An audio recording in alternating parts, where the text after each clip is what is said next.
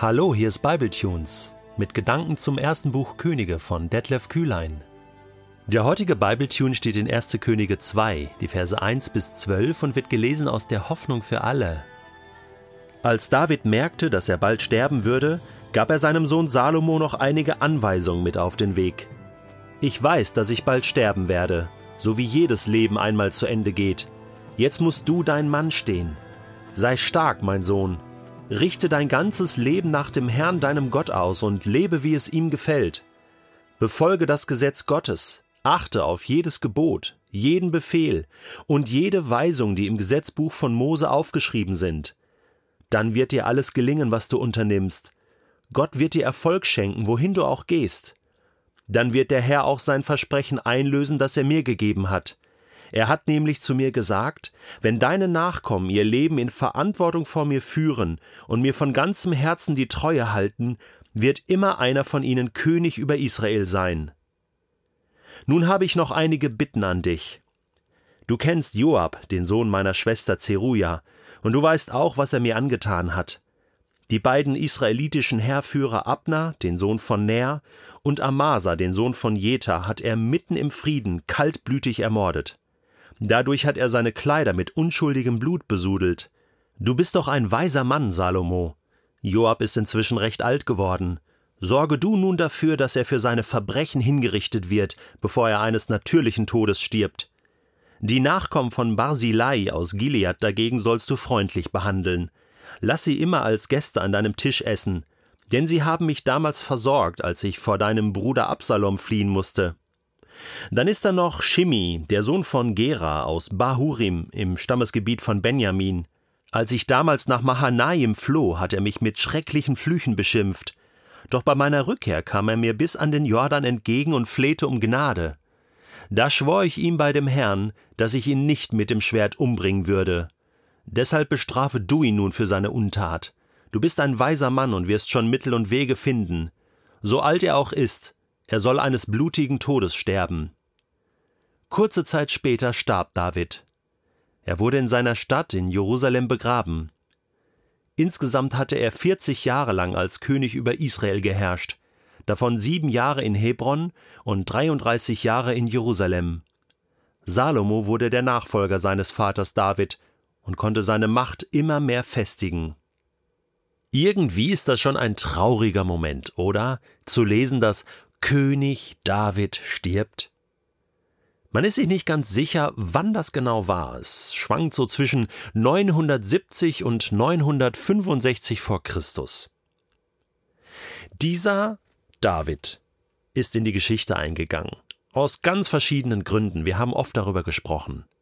Aber das Krasseste ist doch das, wenn ich mir vorstelle, dass von heute an in tausend Jahren einer meiner Ur Ur Ur Ur Ur Ur Ur Ur Ur Ur Ur Ur Ur Ur Ur Enkel auf der Straße gerufen wird, hey, so und so, also weiß ich nicht, vielleicht Peter, Sohn Detlefs. Das wäre schon der Hammer, oder? Tausend Jahre später.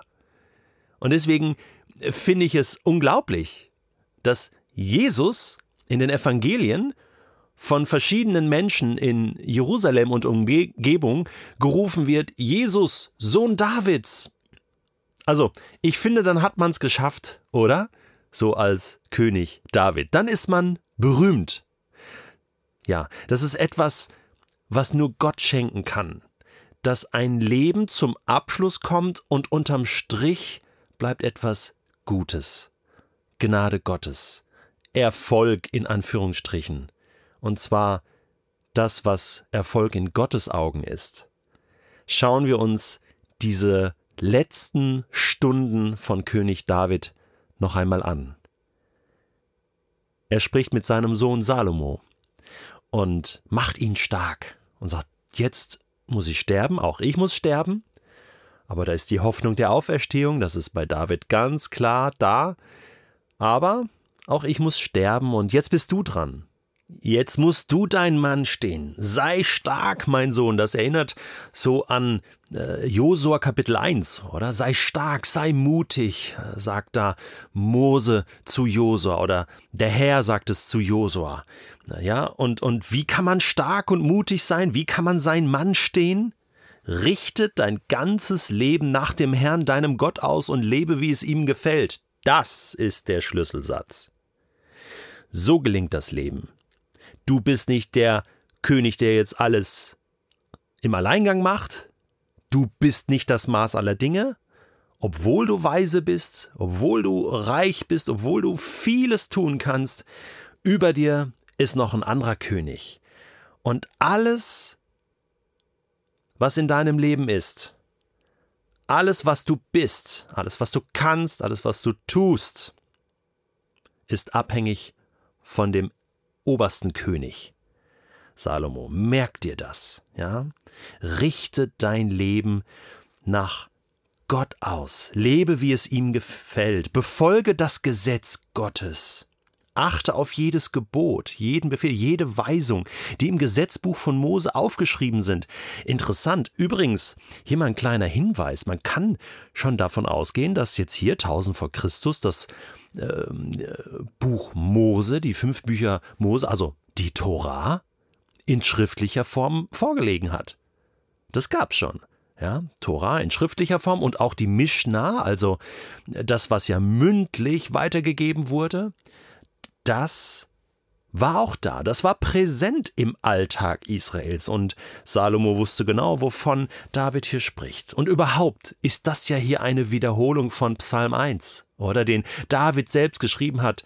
Ja, da heißt es, glücklich ist, wer Freude hat am Gesetz des Herrn, an der Torah des Herrn und darüber nachdenkt, Tag und Nacht. Und der ist wie ein Baum, der nah am Wasser gepflanzt ist, der Frucht trägt, Jahr für Jahr automatisch, und dessen Blätter nie verwelken. Was er sich vornimmt, das gelingt. Dein Leben in Gottes Hand, dein Leben ausrichten nach dem Willen Gottes. Salomo, mach das. Ich hab das, so gut ich das konnte, getan. Und jetzt gebe ich dir diesen guten Rat. Und dann sagt er ihm, dann wird dir alles gelingen, was du unternimmst. Gott wird dir Erfolg schenken, wohin du auch gehst. Und dann wird der Herr auch sein Versprechen einlösen, das er mir gegeben hat.